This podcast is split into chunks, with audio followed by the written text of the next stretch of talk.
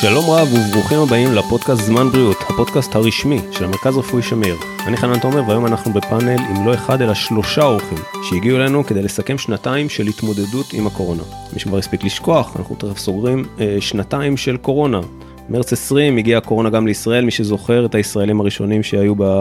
שהועברו לשיבא, את הישראלים שנתקעו על הספינה באיטליה ולא ירדו ממנה כמה שבועות.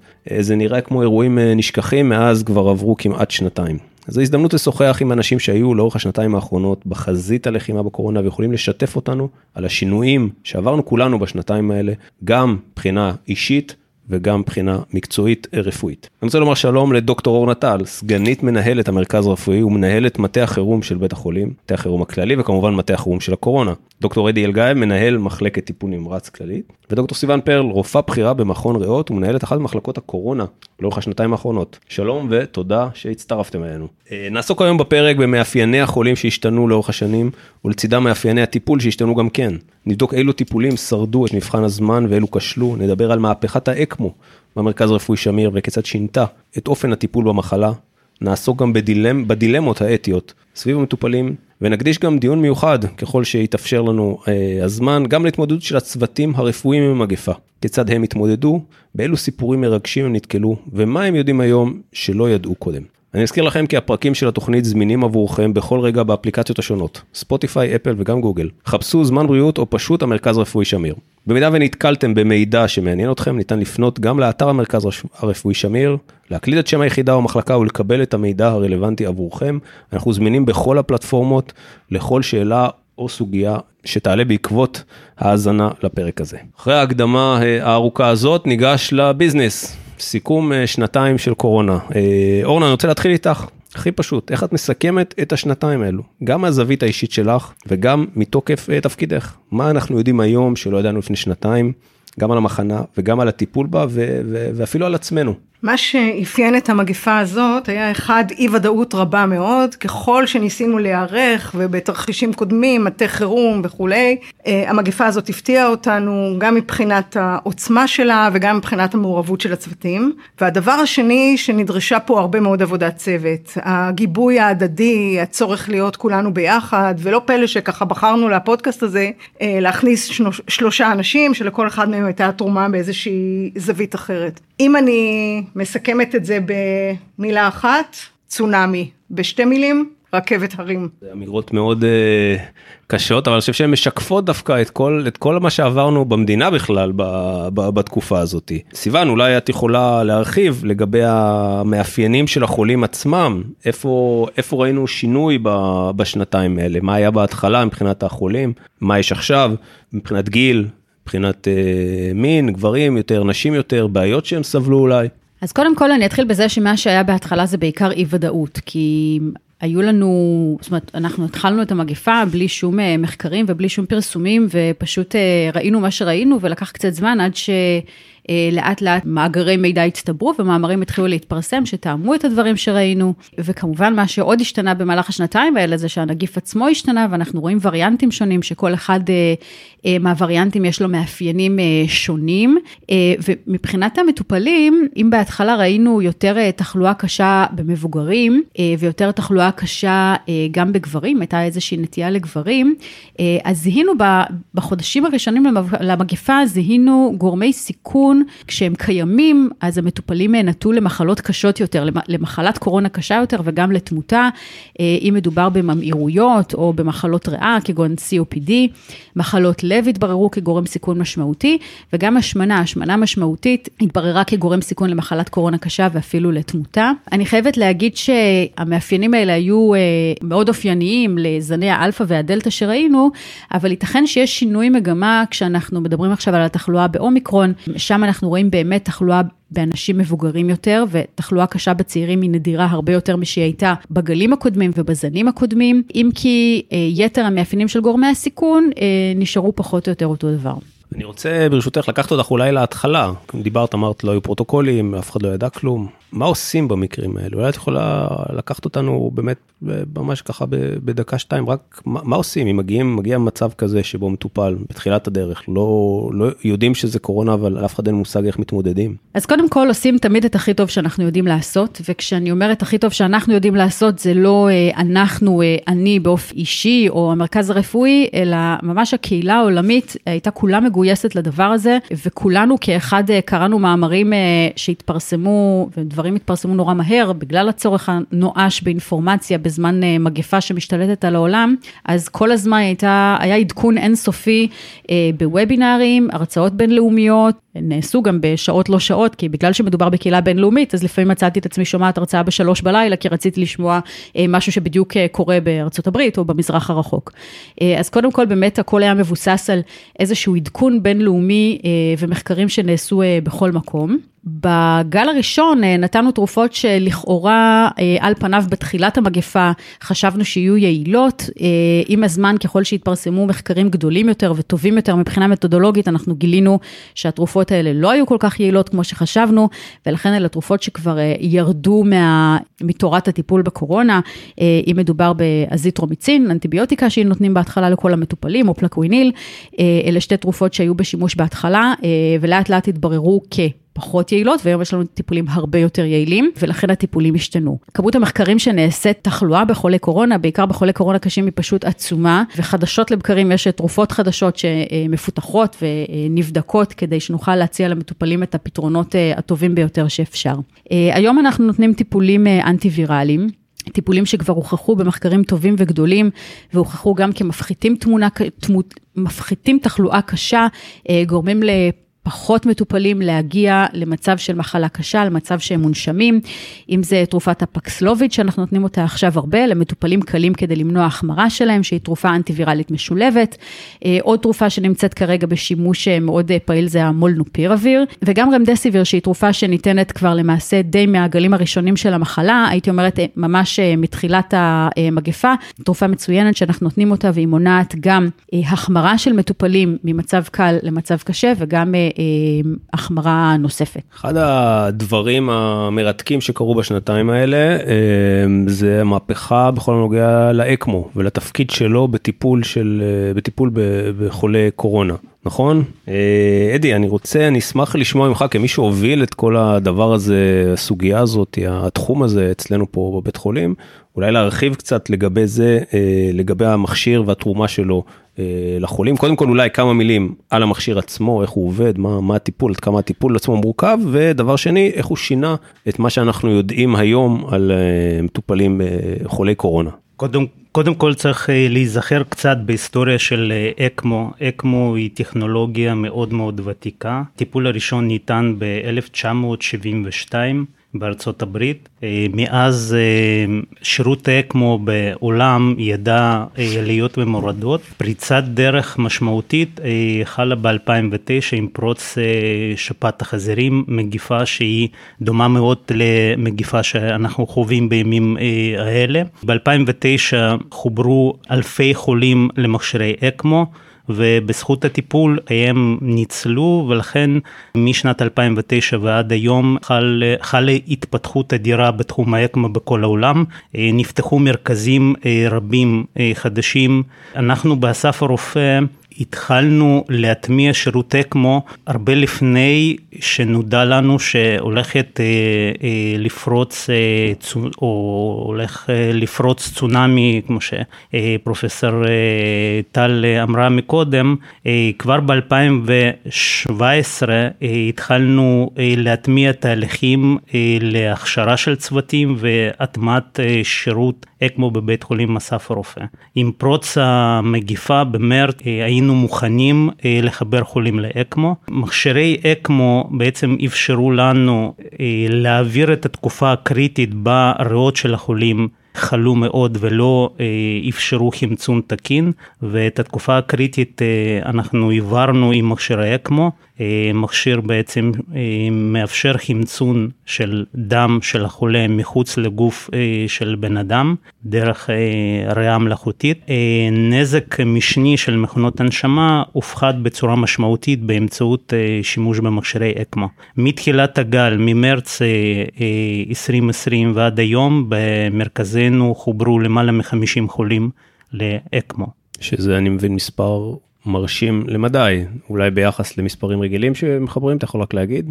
אה, למרכז אה, חדש לא, לא השתמש בשירות כזה, זה מספר עצום. צורך השוואה, מרכזים אה, גדולים במדינת ישראל, בתי חולים איכילוב, וולפסון, בלינסון, סורוקה, חיברו אפילו פחות מאיתנו.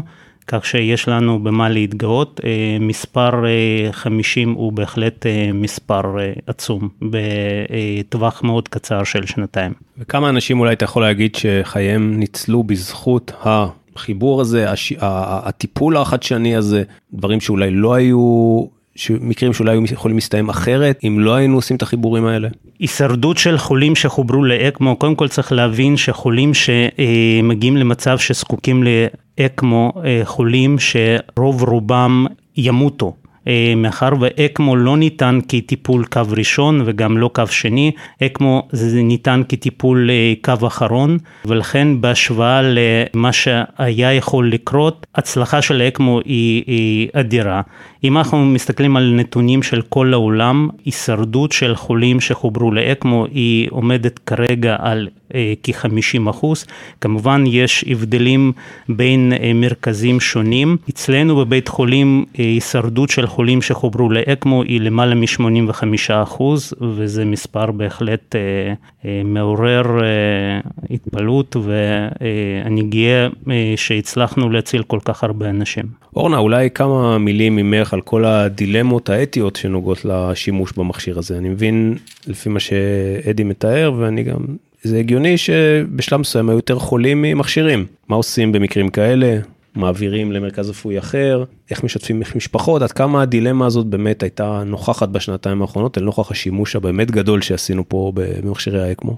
אם אני אגדיר את המאפיינים של מכשיר אקמו, אז קודם כל מדובר בטכנולוגיה מצילת חיים, אה, שהיא מאוד מאוד תובענית גם מבחינת הצורך במיומנות מאוד גבוהה וגם אה, צורך בצוות, כי בגלל שהמכשיר מאוד אה, עדין וחייבים להשגיח על החולה בכל עת, הוא דורש פי שתיים שלוש אנשי צוות ואפילו יותר ממה שיש בדרך כלל בטיפול נמרץ. אצלנו היו בשיא המגפה כחמישה מכשירים, אולי אפילו פעם אחת הלווינו מכשיר מאוד בית חולים, אבל העומס העצום על היחידה ועל הצוות גרם לזה שמאוד קשה לטפל בכולם, וגם בשיא המגפה היו סך הכל בארץ אה, בערך 80 מכשירי אקמו ו-72 חולים כבר נזקקו להם, כך שהיה חשש שאולי יהיו יותר חולים מאשר מכשירים פנויים. הדבר הזה מעורר את השאלה איך אנחנו בוחרים, אם בכלל אנחנו בוחרים, את האנשים שיזכו לקבל אה, טיפול, וזה עורר באמת דילמה אתית אה, מאוד משמעותית, שגם אה, הרבה מדינות אחרות התמודדו איתה. היו כל מיני פתרונות, כמו מדינות אחרות, איטליה וארצות הברית, שניסו להנשים או לטפל בשני חולים בו זמנית. גם במנשמים, גם ניסו לעשות כל מיני קיצורי דרך אה, באקמו, זה לא צלח. והשאלה הייתה האם אנחנו קובעים קריטריונים, והאם הקריטריון צריך להיות הקריטריון הקליני, האם בכלל צריך לתת עדיפות למי שהפרוגנוזה שלו יותר טובה, כלומר מי שישרוד יותר, מי שיותר חזק, אולי לתת למי שלכאורה יש לו יותר תועלת מצטברת, כמו אדם שהשיג, תרם לחברה, או היו לנו נשים בהיריון שבעצם ככה אולי ננסה להציל את העובר. אה, אני חושבת, אדי, שאפילו הייתה לנו איזה חולה שהייתה מונשמת באקמו, ואחרי זמן קצר, תוך כדי טיפול, ילדה, ובאמת ככה הצלנו גם אותה וגם את העובר הזה, אני חושבת שזה הישג רפואי מאוד מרשים. אה, ומצד שני, היו אנשים שאומרים בכלל לא צריך לקבוע קריטריונים, אלא אולי לתת למי שבא ראשון, או אולי להטיל מטבע, כי זה לא נכון שאנחנו ניקח על עצמנו את אה, קבלת ההחלטה. ואכן היה מצב שבו היה נראה שיש ארבעה חמישה חולים ביחידה בטיפול נמרץ ואנחנו נתקשה לתת טיפול ראוי לכולם.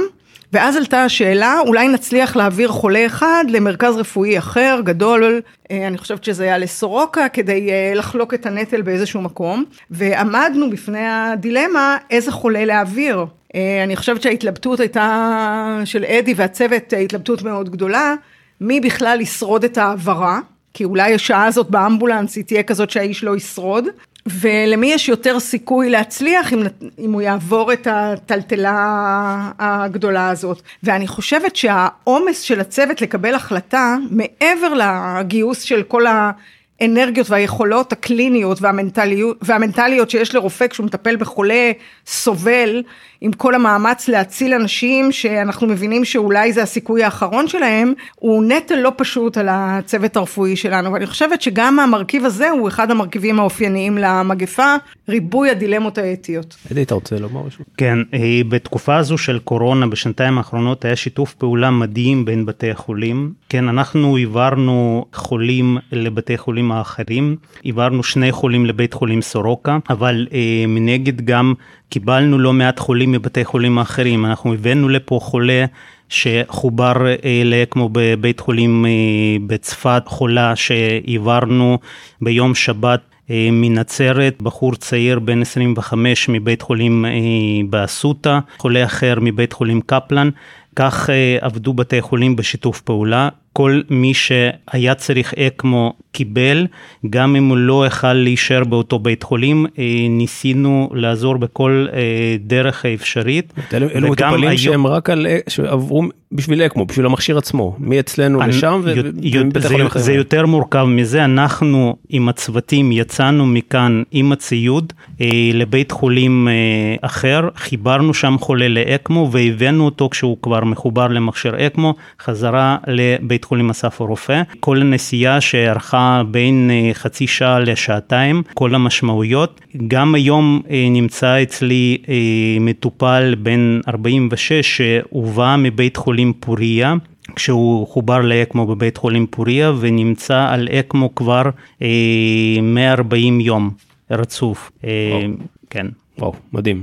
צריך להבין שרפואה היא מקצוע תחרותי, ובהיבט הניהולי יש גם את תחרות סמויה בין בתי החולים כל הזמן, זה מה שדוחף אותנו למצוינות. אבל השגחה על חיי אדם הייתה יותר חזקה, המקצוענות ניצחה פה, אולי שבועת היפוקרטס אני צריכה להגיד, אה, ניצחה את המיתוג ואת התחרותיות ובאמת השיתוף פעולה הזה היה יוצא דופן. אבל אם אני אחזור שנייה לדילמות האתיות, היה לנו סיפור של אישה צעירה בשנות ה-40 שהייתה זקוקה לאקמו והיא לא התחסנה.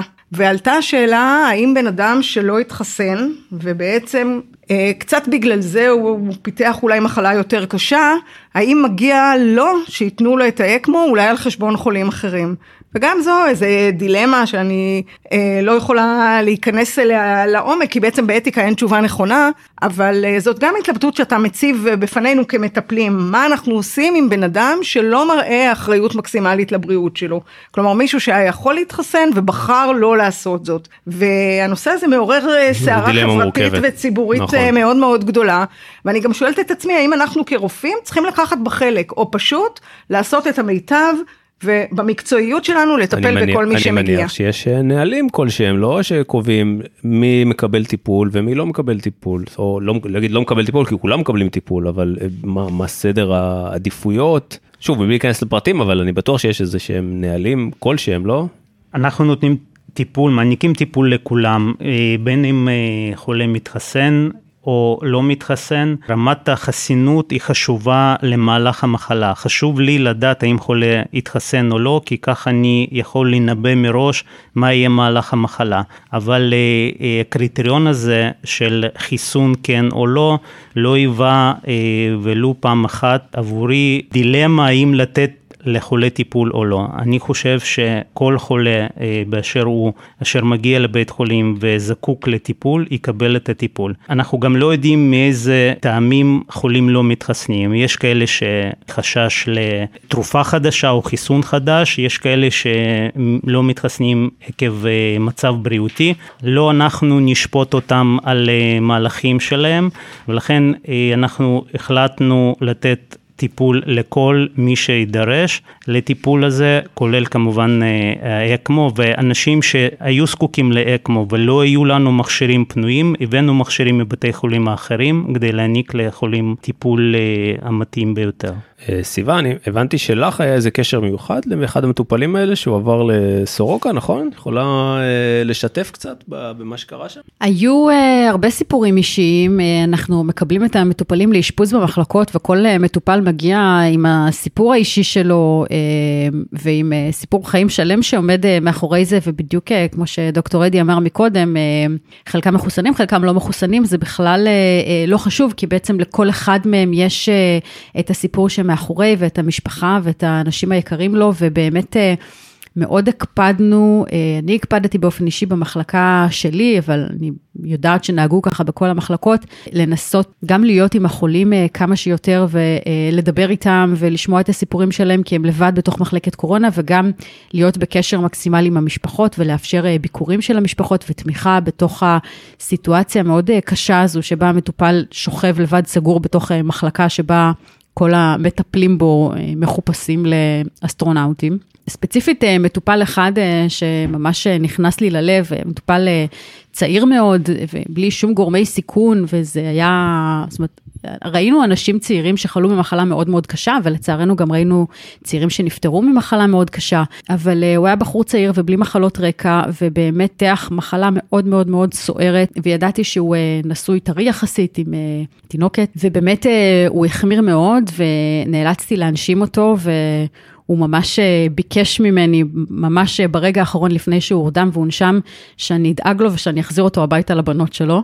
זה היה רגע מאוד מאוד מאוד קשה, שהמשיך ללוות אותי שבועיים אחר כך, ובאמת המטופל הורדם והונשם, ועבר לידיו המעולות של דוקטור אדי, ששם הוא המשיך להידרדר, חובר לאקמו, הוא עבר לבית חולים אחר, והסוף היה טוב מאוד. זה מרגש כל הדבר הזה, אני חייב להגיד שכל ה... בטח, זה בטח משפיע עליך, כמו שהיא אמרה, על העבודה שלכם. אז אולי באמת נדבר קצת על ההתמודדות של הצוותים. אורנה, אולי את יכולה להרחיב קצת על ההתמודדות עצמה של הצוותים, איך הם התמודדו עם זה, מה מבחינה אישית, מבחינה מקצועית, יותר בפן האישי אפילו, כי זה ממש מעניין הדברים האלה. אז צריך לציין שבעצם הרבה רופאים נקראו כאן לדגל. אנחנו יצרנו ארבע מחלקות קורונה שלא היו קיימות קודם, מחלקות חדשות לגמרי, חלקם למשל על חשבון מחלקה כירורגיה א' שהפכה לקורונה י', על חשבון כירורגיית חזה כלי דם שהפכה לקורונה י"א,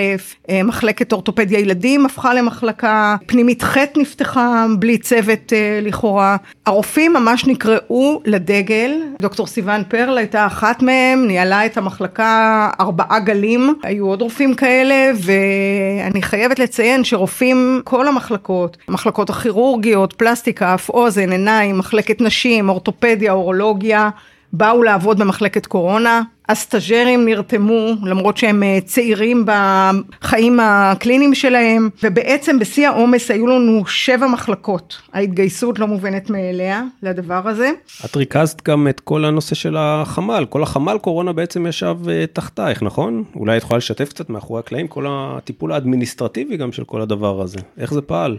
אז יש לנו חמ"ל שאני מנהלת אותו בחירום מלחמות, טילים ומצבים קיצוניים אחרים, אבל הפעם בעצם לא יכולנו להיפגש. לא יכולנו לשבת בחמ"ל והכל היה בעצם בזום או בטלפון, אז uh, עשינו מתודולוגיה חדשה של עדכונים מהירים, סבבים מהירים. היו 20 איש פעילים בחמ"ל הזה, כולל uh, משאבי אנוש, הנהלה אדמיניסטרטיבית, המעבדות כמובן שלקחו חלק מאוד uh, בולט במגפה הזאת, עובדים הסוציאליים, uh, רישום חולים, uh, שעת חירום, המחלקה של המנשמים והציוד הרפואי ועוד ועוד, uh, והרעיון היה שאנחנו משתפים מידע במהירות וביעילות.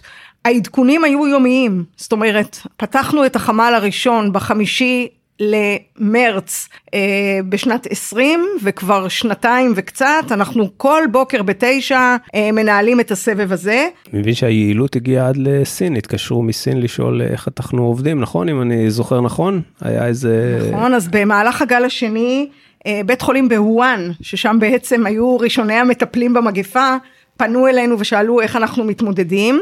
יש להם הערכה מאוד גבוהה לישראל באופן כללי. הם רצו לדעת איך אנחנו מתפעלים את מחלקות הקורונה, הם רצו לדעת קצת על תרופות, אקמו עוד לא היה כל כך שכיח, אבל בעיקר הם רצו לדעת איך אנחנו מטפלים בשחיקה של הצוות. ואני חייבת להודות לשירות הסוציאלי שלנו, אה, לוורד ג'ינר והצוות, אה, רויטל יובל ואחרות, שתמכו בצוות ועשו פרויקטים שונים. מחלקת משאבי אנוש שתמכה בצוותים שהיו בבית. הסיפורים הקשים היו, אני חושבת, הרופאים שחלו בעצמם. לא דאגו לבריאותם, אלא ליקיריהם, ויותר מזה לעמיתים שלהם שנשארו בבית החולים, כי הם הרגישו אחריות למלא את ה... יש לנו פה הזה. שניים, ש... שניים שיושבים איתנו נראה לי שהם, אה, שהתיאור הזה די הולם אותם, נכון? אדי סיוון, אתם גם הייתם... אה, אני רוצה, אני רוצה להגיד אה, בקשר להתמודדות של הצוותים, התמודדות היא לא הייתה פשוטה. במהלך השנתיים האחרונות אנחנו נחשפנו לסיפורים של משפחות ושל חולים. הייתה לנו משפחה, אבא ושני בנים שנפטרו. שלושתם נפטרו בפרק זמן של שבועיים, אה, וזו הייתה טרגדיה אמיתית לכל המשפחה. היה לנו חולה בן 30 שנפטר כאשר אימא שלו הייתה באותו רגע חולת קורונה. עשינו מאמץ אדיר אה, להביא אותה חולת קורונה להיפרד מהבן שלה. כל הסיפורים האלה הם לא, הם לא נשכחים אה, באותו רגע. הם אה, נשקעים אה, עמוק בתוך בינו. התקופה הייתה מאוד מאוד אה, קשה פיזית וגם נפשית עבור הצוותים, ולכן אני חושב שהתמודדות של הצוותים בשנתיים האחרונות, אני לא זוכר תקופות אחרות בוותק הרפואי שלי. שהיינו אה, נחשפים לכל כך הרבה סיפורים טרגיים ולכן אה, רמת השחיקה הייתה מאוד מאוד גבוהה אבל הצוותים התמודדו עם זה יפה מאוד. איך זה להתמודד עם המחלה עצמה? אני יודע שיש רופאים גם, אה, סיוון אולי את יכולה להרחיב קצת, אני יודע ששניכם הייתם גם מאושפ... חולים כאילו כמו, כמו רבים אחרים מאיתנו, איך זה להשאיר כאילו שבבית המחלקה שלך בעצם ממשיכה לתפקד כרגיל, לעבוד כרגיל. אני יודע אגב שיש, היו רופאים שלנו גם שהיו אה, מאושפזים, נכון? קודם כל אנחנו ליווינו אנשי צוות שהיו מאושפזים, רופאה שלנו למשל אה, הייתה מאושפזת באחת המחלקות, אפילו מונשמת איזה פרק זמן עם חשש לחייה, למזלנו היא יצאה מזה והחשש שליווה אותנו, פתאום אתה מבין שזה נוגע גם בך. ליווינו כאן אנשי צוות שההורים שלהם נפטרו במחלקות, מצד אחד אתה אומר נעשה את הטוב ביותר ומצד שני אתה מרגיש תמיד שלא עשית מספיק. היו סטאג'רים שהתנדבו לעבוד במחלקות האלה מתוך איזו תחושת שליחות, גם כשהמיומנות שלהם הייתה פחותה, אה, חלק אמרו אנחנו חייבים להיות, אה, להרגיש כאן חלק מהצוות, התבדחו שהם יספרו על המעורבות במגפה לנכדים שלהם, ומצד שני גם העבודה הזאת, לפחות בתחילת הדרך, לוותה בהמון המון פחד, כי בעצם לא ידעו איך המגפה מתנהגת, ואפילו היה חשש לחיים של אנשים שהיו צריכים להיכנס.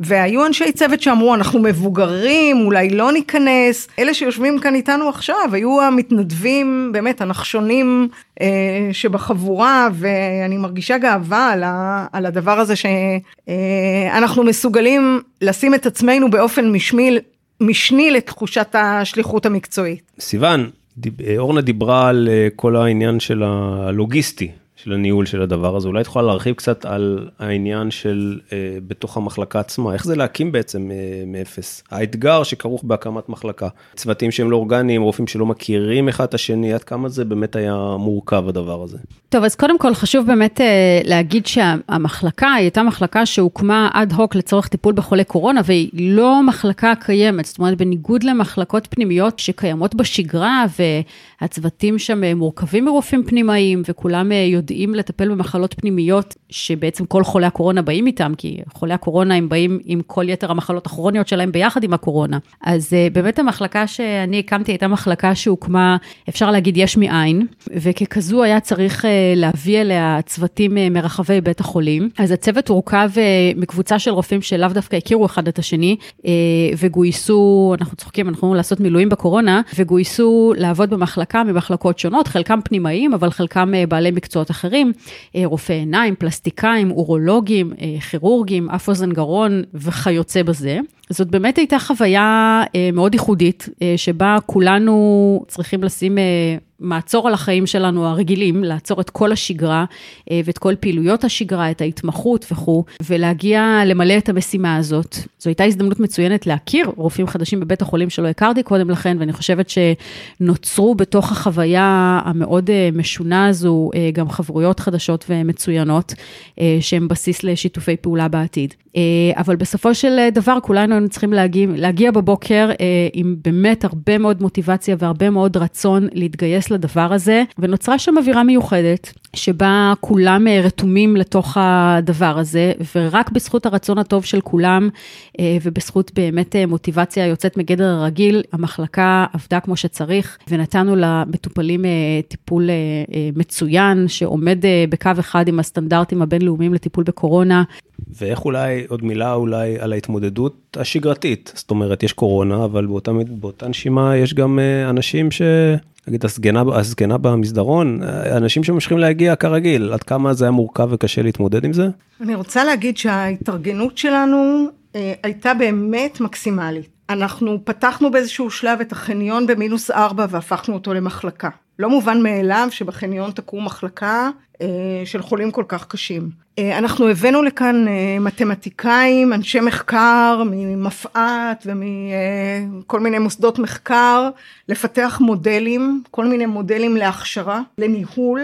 לא הכל עמד במבחן המציאות, אבל עשינו כל מאמץ לשתף פעולה גם עם דברים שהם ממש מחקריים. עשינו הכשרה להרבה מאוד רופאים אה, ולסטאג'רים בנושא של אה, הנשמה, התמגנות, הפעלת אה, מכונות הנשמה. ולצד זה גם היו, היה צריך לנהל את המחלקות הרגילות, כמו שאמרת. אז המשיכו להיות החולים בפנימית, וכדי שיהיה יותר מקום לחולים בפנימית, מה שעשינו בגל האחרון, זה פינינו את חדרי האוכל. והגדלנו את התפוסה של מחלקות פנימיות מתקן של 38 לתקן של 48 או 50 חולים. זה לא פשוט, זה לא פשוט לרופא שעושה שם תורנות בלילה, כי הרבה מאוד משאבים הלכו פתאום לקורונה. בדיקות מעבדה, אז המעבדה העלתה את הפעילות שלה בעשרת מונים, מאות מונים, אה, ואז נוצר עיכוב בבדיקות דם רגילות. במלר"ד יצרנו נתיב מיוחד שהיה הנתיב הרספירטורי, גם במלר"ד ילדים, אבל זה בא על חשבון מיטות של חולים רגילים. היה יום אחד שאמבולנסים חיכו בחוץ שעתיים וחצי כי לא ניתן היה לפרוק חולים. כי לא היה מיטות פנויות. גם התגבורים של הצוותים, סיוון אמרה שהגיעו רופאים אה, ממקומות שונים, אבל תזכרו, גם הצוות הזה מורכב מאנשי סיעוד, מזכירות, גם הם לא הכירו אחד את השני. היה צריך לגבש פה בעצם דינמיקת עבודה חדשה. סיוון אמרה הרבה חברויות חדשות, אני מרגישה שכשאני אה, מתקשרת לאנשים הם כבר מחייכים מעבר לקו, כי הם מבינים שאני הולכת לבקש משהו, מעולם לא נתקלתי בסירוב. אז אולי, אה, אם אני מנסה לסכם את כל ה... השיחה הזאת שלנו פה, אה, אולי מילה מכל אחד מכם לגבי מה דעתכם הולך לקרות בשנה, שנתיים הקרובות. אני יודע, הנבואה אמנם ניתנה לשוטים, אבל בכל זאת, איך אתם רואים את הטיפול? האם הטיפול ישתנה שוב? אה, האם צפויים עוד אה, זנים? עד כמה אנחנו היום הרבה יותר, אני מניח שזה נכון, ערוכים מאשר היינו פעם? איזושהי, התייחסות שלכם לעתיד? קטונתי מלהגיד מה יהיה, זה גם לא תחום העיסוק שלי או תחום המחקר שלי, אמ, אנחנו, אני יכולה להגיד דבר אחד, שמה שיהיה אנחנו נתמודד איתו ונמשיך אה, לעקוב אחרי אה, פיתוחים ולתת למטופלים את הטיפול הכי טוב שנוכל לתת כשיגיע. אני חושב שנוצרה הזדמנות אדירה שאולי אה, זכיתי לה. לתת טיפול שלא הכרנו אותו קודם, לטפל במחלה שאף אחד לא שמע עליה עוד לפני שנתיים אף אחד לא ידע מה זה קורונה. אני חושב שספרי רפואה נכתבים מחדש אה, ברגעים אלה, אנחנו עוד אה, אה, נכיר לא מעט טיפולים חדשים, אנחנו נכיר עוד מעט מצבים שלא ידענו עליהם קודם, כל מיני מחלות או תופעות שקשורות או לא קשורות לקורונה, ואני חושב שזה היה אתגר עבורי לפחות אתגר אה, מצוין. עבור איש טיפול נמרץ להתמודד עם מצבי קיצון ואני חושב שההתמודדות שלנו הייתה מאוד טובה ואני רוצה להגיד, אני לא יודע מה יהיה, אני לא יודע כמה זמן עוד מחלה הזאת תימשך, כמה גלים אנחנו עוד נחווה בעתיד. אני רוצה להגיד שמוסדות הרפואה למדו על בשרם איך לנהל או איך להתנהל במצבי אה, חירום, ואני חושב שהניסיון הזה ילווה אותנו עוד שנים אה, קדימה. אני סבורה שהמגפה הזאת הציבה בפנינו מבחן לחוסן ולמקצועיות שלנו, ואני חושבת שאנחנו מנסים וכנראה מצליחים להתמודד לא רע. Uh, המגפה לא הסתיימה, ואני חושבת שאנחנו בלמידה תוך כדי תנועה, ואנחנו צריכים להמשיך ולהיערך. יש לנו לקחים כל פעם, ואנחנו כל פעם ממשיכים ללמוד מחדש. הצוות שלנו, שלמד להכיר גם את ההתמודדויות וגם אחד את השני, אה, נותן כל פעם דחיפה למצוינות. אה, מערכת הבריאות כולה צריכה להיערך לזה בצורה יותר טובה, אבל אני חושבת שאנחנו נמצאים במסלול מתמיד של למידה, ואנחנו נצליח. חברים, אני רוצה להגיד לכם uh, תודה רבה, תודה רבה על הזמן שהקדשתם לנו לסיכום השנתיים המטורפות האלה בתחום הקורונה. תודה כמובן גם על הפעילות של השנתיים האחרונות, השיחה שלנו היום זה רק uh, טיפה בים לעומת מה שעשיתם ומה שוודאי עוד uh, נעשה בעתיד. אז שוב, תודה רבה לכם, תודה על הכל. Uh, אני מזכיר למאזינים שלנו שהפרקים של התוכנית של, הפרקים שלנו זמינים בכל רגע נתון באפליקציות השונות, בספוטיפיי, באפל וגם בגוגל. חפשו זמן בריאות או פשוט המרכז הרפואי uh, שמיר. אורנה, אדי, סיוון, תודה רבה לכם. ואנחנו נתראה בפרקים הבאים. להתראות.